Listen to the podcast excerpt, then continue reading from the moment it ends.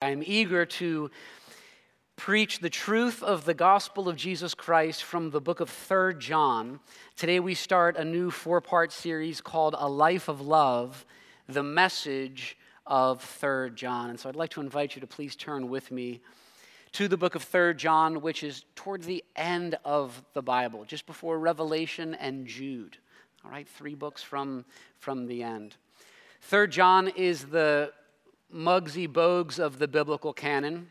And I'm sure most of you don't know that reference at all. Muggsy Bogues is a former NBA basketball player, five foot three inches tall, the shortest in the league. Third John is the shortest book in the Bible, uh, at 219 words in the original and 15 verses. So if you're looking to say you've memorized an entire book of the Bible, you know this might be uh, the one to go with. Third John is personal, it's a situational letter, it is packed with pastoral wisdom. We will meet a troublemaker in the church named Diotrephes. He was a man of considerable influence who was speaking against John and was refusing to welcome uh, those who were traveling workers for the gospel. We will meet a good man named Gaius. John is writing to Gaius. He is commending him for his faithfulness.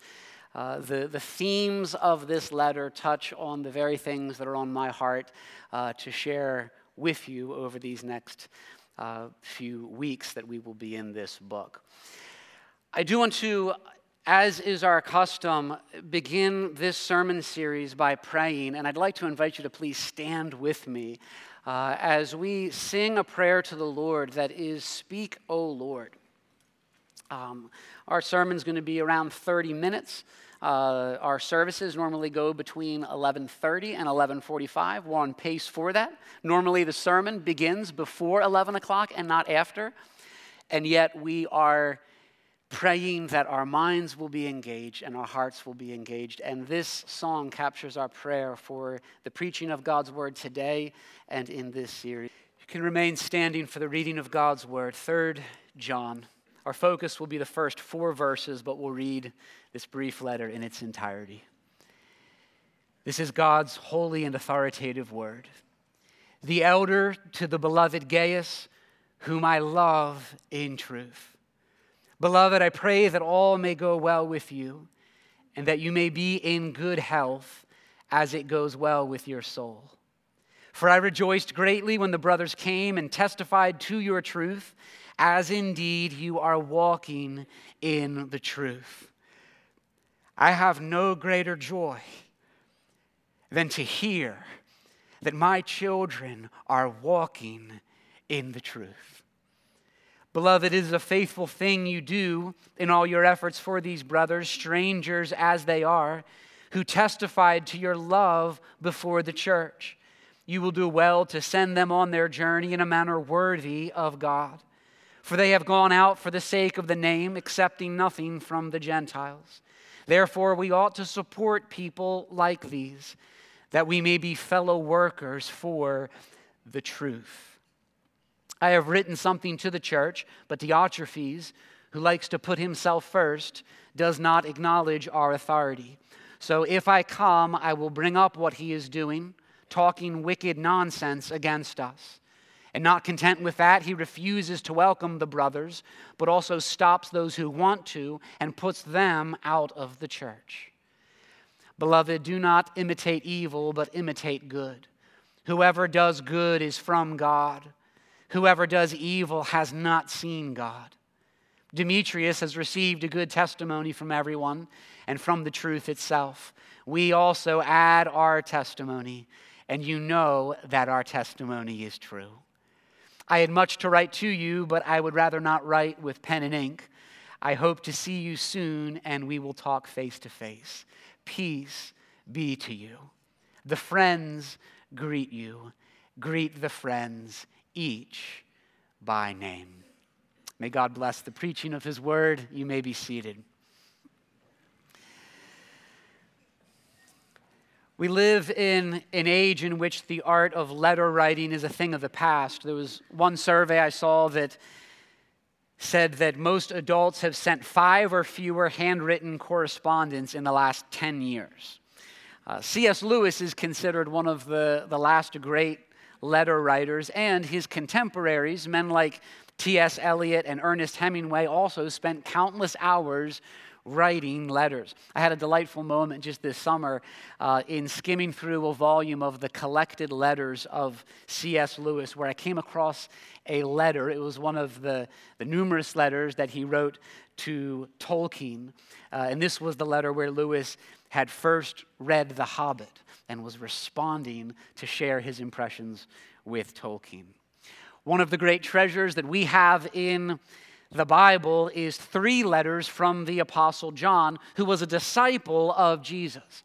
And 3rd John is among the most personal and affectionate letters in Scripture. It's written from one brother in Christ to a dear friend and fellow worker whom he loves. This letter, as you see, is not written to provide formal theological instruction or to expound the great doctrines of the faith. It is a short note of encouragement. The letter is so intimate that we almost feel reluctant to read it without the author's permission. And yet we remember that the primary author is God and that God Himself has recorded this letter, this personal letter for us in His Word for our edification. The question is, what does God intend for us to learn from this letter? And his desire is this His desire is that we would grow in Christian love. His desire is that we would grow in caring for others, in extending hospitality to others, rejoicing in others, together as his people, holding fast to the truth, a life of love. As we've welcomed brothers and sisters into our church family and have celebrated that reality today, it is good for the entire church family to be reminded that the greatest and primary mark of a healthy church member, what does it look like? It is committed love. It is to love one another. There was a time when God showed me just how proud and selfish I had been in relationships, where He put a spotlight, as He kindly does through the ministry of His Holy Spirit in convicting us of sin. He put a spotlight on my self righteousness and my lovelessness. And I remember meeting with a pastor going through the book Charity and Its Fruits by Jonathan Edwards in response to this need to grow in this area of my life. My, my pride, my irritability, my love of being right is still very much with me. But I thank God that He is at work in His children. He does not leave us to ourselves, but delights to grow us and conform us into the image of Christ. And He's committed to growing us as his people in love for one another. His desire for us is the prayer in Philippians 1, verse 9, that your love may abound more and more. Did you know one of the ways that you can tell that someone has become a Christian? And I talk with my kids about this. Six kids, ages 19 down to nine, I think. Did I get that right? Yeah. And, um, and, and so we talk about what does it mean to become a Christian and how do you know if someone is a Christian? Because especially in a Christian home, it's very common to have a profession of faith. Well, what we say is the way a Christian looks different is through the presence of love, and especially presence of love toward the closest people in our lives. So for kids, that's going to look like how do you treat your brothers and sisters and how do you relate to your parents? Is there a kindness? Is there a consideration? Is there a respect? And what we've seen over the years is that as I have had the joy of seeing children come to a saving faith in Christ, this is the area of life that's transformed.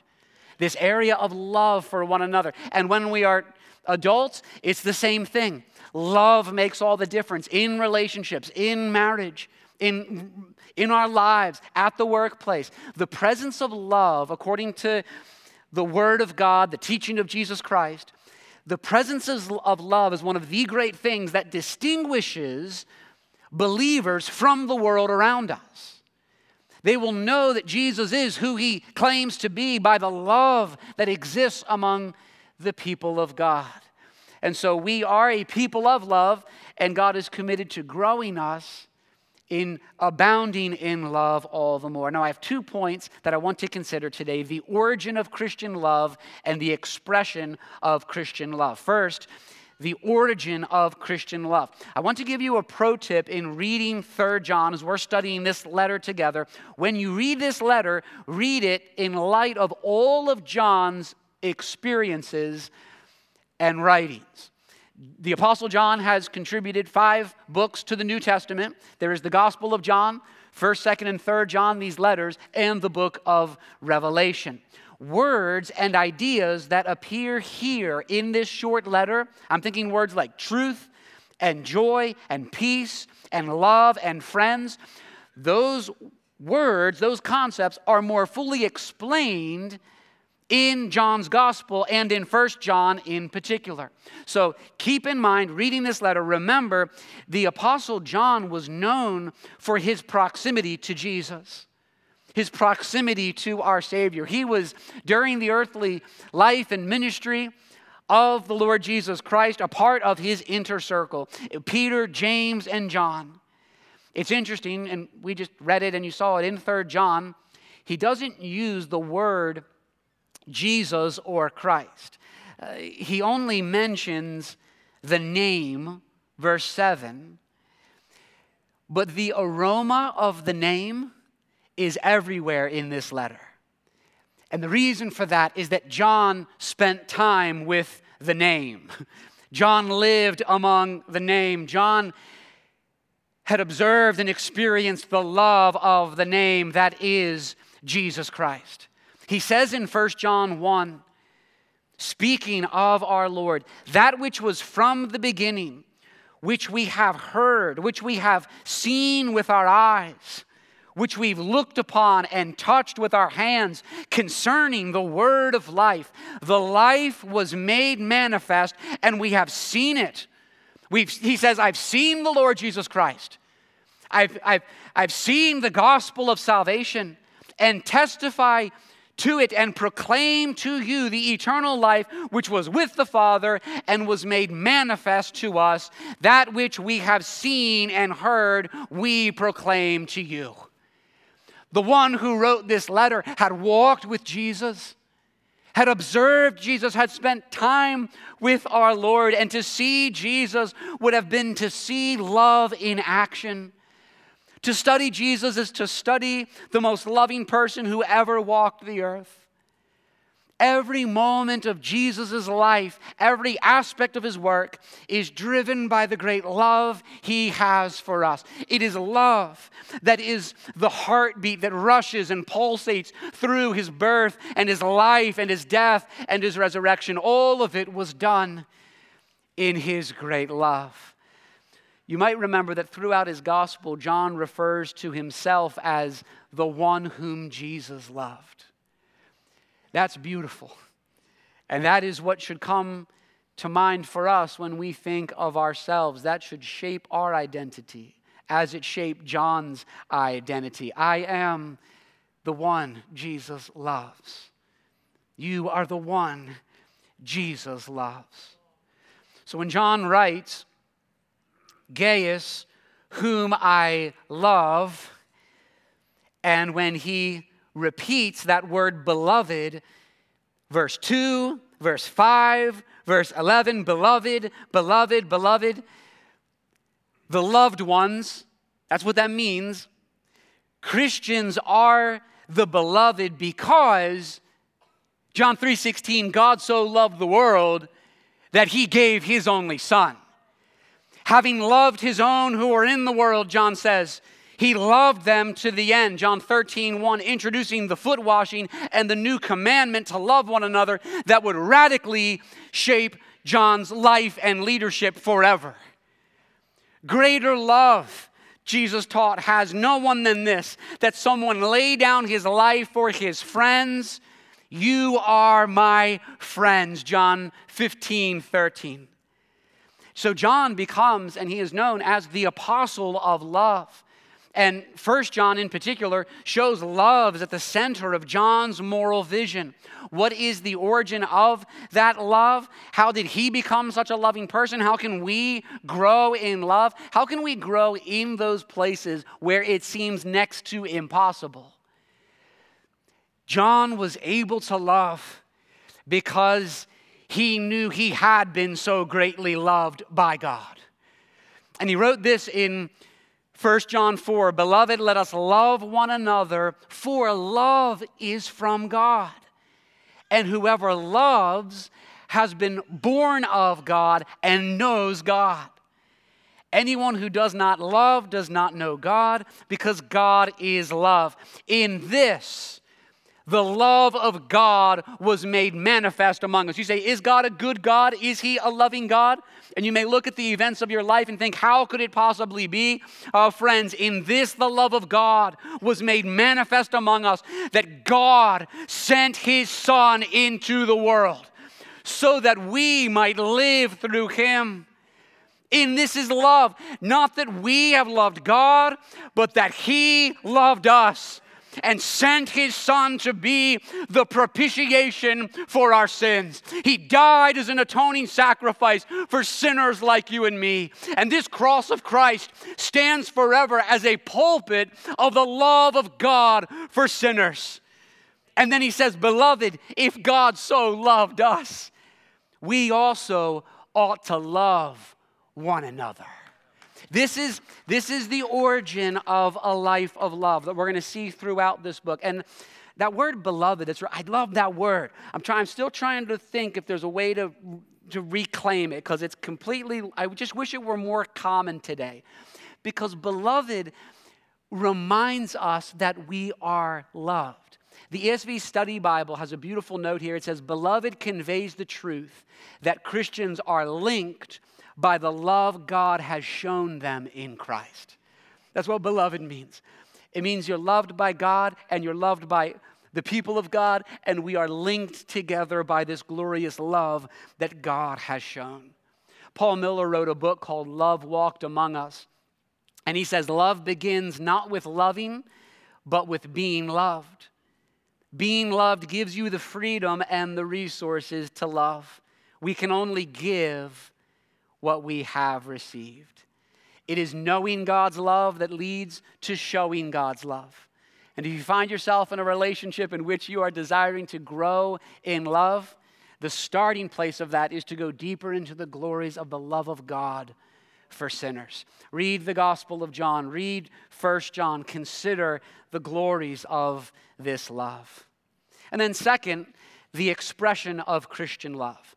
And here, what I want to do is just consider some of the ways that this love is on display in these first four verses here. What does love look like in our lives? And what can we learn from these first four verses of this letter?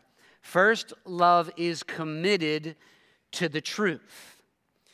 You may have noticed when we read these first four verses, you see that repetition of the word truth in this passage. Truth is determined not by what we believe, but by what God has spoken.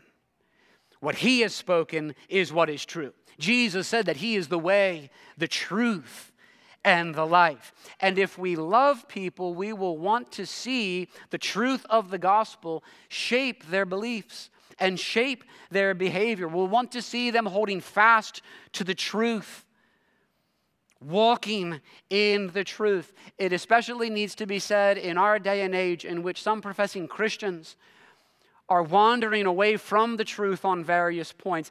It is not loving to deny or minimize truth in the name of compassion. We must stand upon the truth. Love involves a commitment to the truth.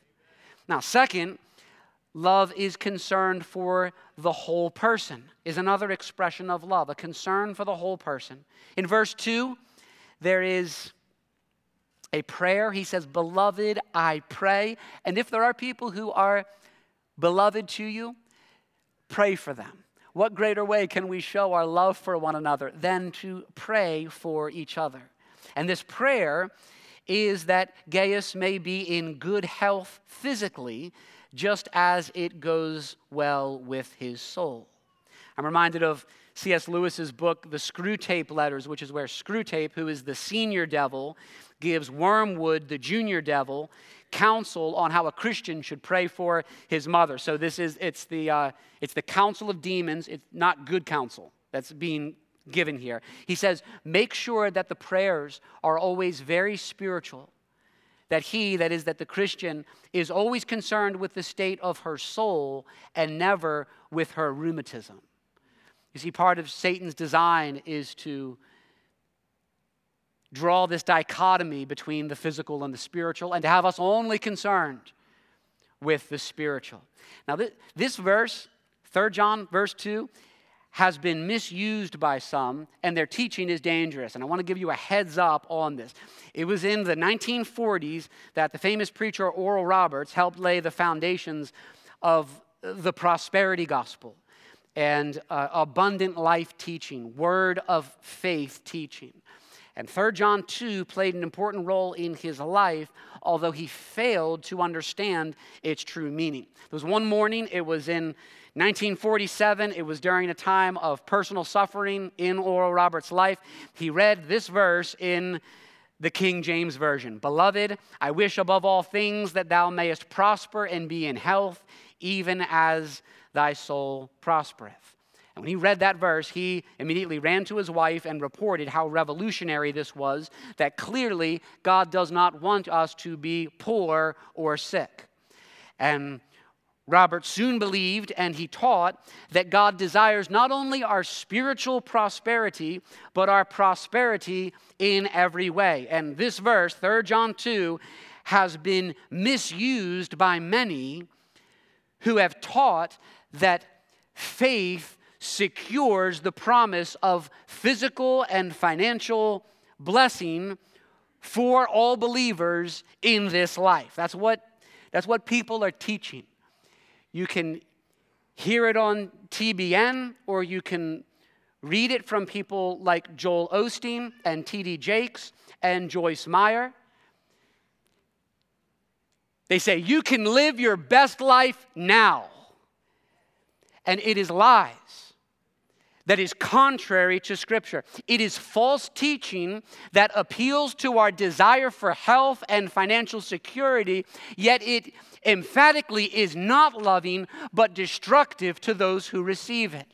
There are, there are two mistakes to be made in relation to a verse like this. One is the prosperity gospel if, that says, if we have faith, God will bring us material and physical blessing in the here and now. Another mistake, however, and I want us to be on guard against this one as well, is a sort of Gnosticism which says God is concerned with, God is unconcerned with the physical and cares only about the spiritual, and we should do the same is the way that some Christians think about the Christian life. And so it needs to be said, and there is something positive to learn from this verse, and it is this that Christianity is concerned with the whole person. Body and soul. God made us body and soul, and He tends to redeem us body and soul. And far from devaluing the importance of the body or denigrating the physical and elevating the spiritual, no, the gospel comes to us as good news for the whole person, including, hear this, including the good news of our bodies in the resurrection that is to come. And if, and if we love others, as John does, we will, we will not only care for their spiritual welfare, but also for their physical welfare. Look, good health enables us to serve the Lord with energy and longevity. And therefore, I pray for you as a church that you may be in good health. And we ought to make health issues far from being an unspiritual matter. No, make that a matter of Christian love and fellowship. It's why we pray for healing. It's why we ought to treasure the gospel blessing of the redemption of our bodies when Christ returns. And so, Christian, beloved, if If your body is currently failing you, here's a piece of news I want to give you by way of reminder. There may be ways that you are experiencing today the outer man wasting away, and you may be fearing that things will get even worse. I want to encourage us all to look beyond old age to look beyond the grave to the return of Christ and the future of your body. Do you remember what D.A. Carson says? One of my favorite quotes. He comes in hot. He says, I'm not suffering from anything that a good resurrection can't fix. All right? Look, in this life, in this life, our bodies are weak and ruined in so many ways. We know disability, we know frailty, we know genetic defects, we know sickness and disease. But, Christian, take heart today and know that because of Christ, it will be well with your body and soul for all eternity. We have a Savior who came to make his blessings flow as far as the curse is found. And so, care about the soul, care about the body, and remember that love is concerned with the whole person. That's the love Christ has shown us. It's the salvation that he has secured for us.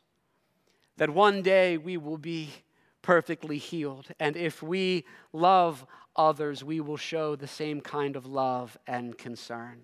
Now, one more expression of love, and this is my last point. You all are doing great. Third, love rejoices in other believers. Rejoicing in other believers.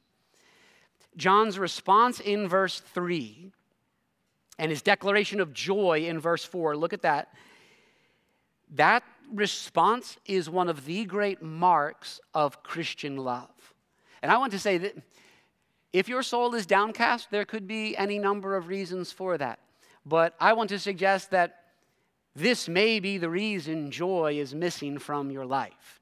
And this is certainly what God would have us here today. When John received a report on how Gaius is doing, he didn't just rejoice. What does verse 3 says? He rejoiced greatly. And then he encourages him and says, As indeed you are walking in the truth, you're doing well, and I rejoice greatly in it.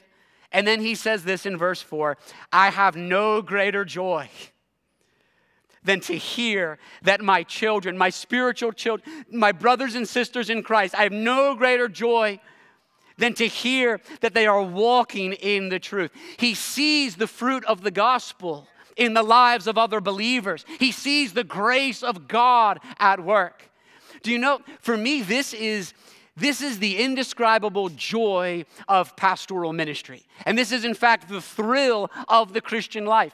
A six week sabbatical has reminded me of what I love about my job, and it is this that I get a front row seat to the activity of God in the lives of His people as they love the truth, as they walk in the truth. And that's what we should all be seeing if we have eyes to see it. I see young men and women studying and delighting in God's word in this church. I see young men and women praying and fasting and looking forward to youth camp. I see lost men and women coming to Christ. I see men and women committing themselves as members in a local church. In a, in a, decision that is radically countercultural to the spirit of our age, saying, I will commit to these people I will join this particular church. That is the grace of God on display. I see couples investing in their marriages. I see generous giving to the Go Forward Fund. I see those walking through suffering and loss who are not giving up on their faith, but are in fact clinging to Christ and clinging to his promises. I see those who in their dying hour are full of the hope of heaven. I see older saints in the church who are full of joy and full of encouragement and are a refreshing presence to the saints. I see the way that people serve the church and care for each other and confess sin and pursue godliness. And listen, I have no greater joy than to, than to see you as a church walking in the truth. And it ought to be the case that this is a source of joy, of great joy, no greater joy in the life of a believer. Peter Barnes says nothing should excite a Christian more than to hear that others have embraced Christ by faith and are living for him. So, what excites you? What do you get excited? Make this something you get excited about. Just as John got excited about it, to hear that others have embraced Christ, to hear that others are living for Him. That's what we get excited about. That's what brings us joy. And listen, here's something it, it is striking that the church that Gaius is in, and we'll see this more in the weeks to come, has its problems. They have, uh, Diotrephes hasn't gone away. Problems haven't gone away. The church is far from perfect, but still, John rejoices. Diotrephes does not rob John of his great joy in Gaius and in the church. Rather, he is like the psalmist in Psalm 16, verse 3 As for the saints of the land, they are the excellent ones, in whom is all my delight. He's like Barnabas in Acts 11, verse 23, when he came to Antioch, and it says that he came and saw the grace of God, and he was glad. This joy in others is an essential part of what it means to love others. And we learn from John it's not enough to just feel this joy, there must also be the communication of this joy. Sam Crabtree wrote an important book called Practicing Affirmation. Some of you are familiar with it. He says, God is glorified in us when we affirm the work he has done and is doing in others. That's what we want to do. It's the kind of people we want to be. We, we have no greater joy than to observe the work he has done and is doing in others. Are you this kind of person? Are you this kind of Christian living a life of love, thanking God for others? Love rejoices in others. I want to encourage us that God has joy and refreshment waiting for us. He is opening our eyes more and more to rejoice in his activity. And I want to say if there is one thing that we are known for in covenant fellowship in terms of the relationships and the culture that is established. Let it be this quality that we are a warm and affectionate family who love each other deeply and who rejoice to see the grace of God at work, who can join with John and say, I have no greater joy than to hear that my children are walking in the truth. I want to invite the band to return, and I just want to share one more thought with you. John spent time with Jesus, and it occurred to me that there is something of the heart of Christ himself in this joy. And I want us to look through John's joy and see the joy of the Savior over us. Because we have a Savior who not only died for us, but when he rose and ascended, gave us his spirit, and he now rejoices. The Lord of heaven and earth is rejoicing from heaven's throne to see those he has redeemed, to see you, those for whom he died, walking in the truth.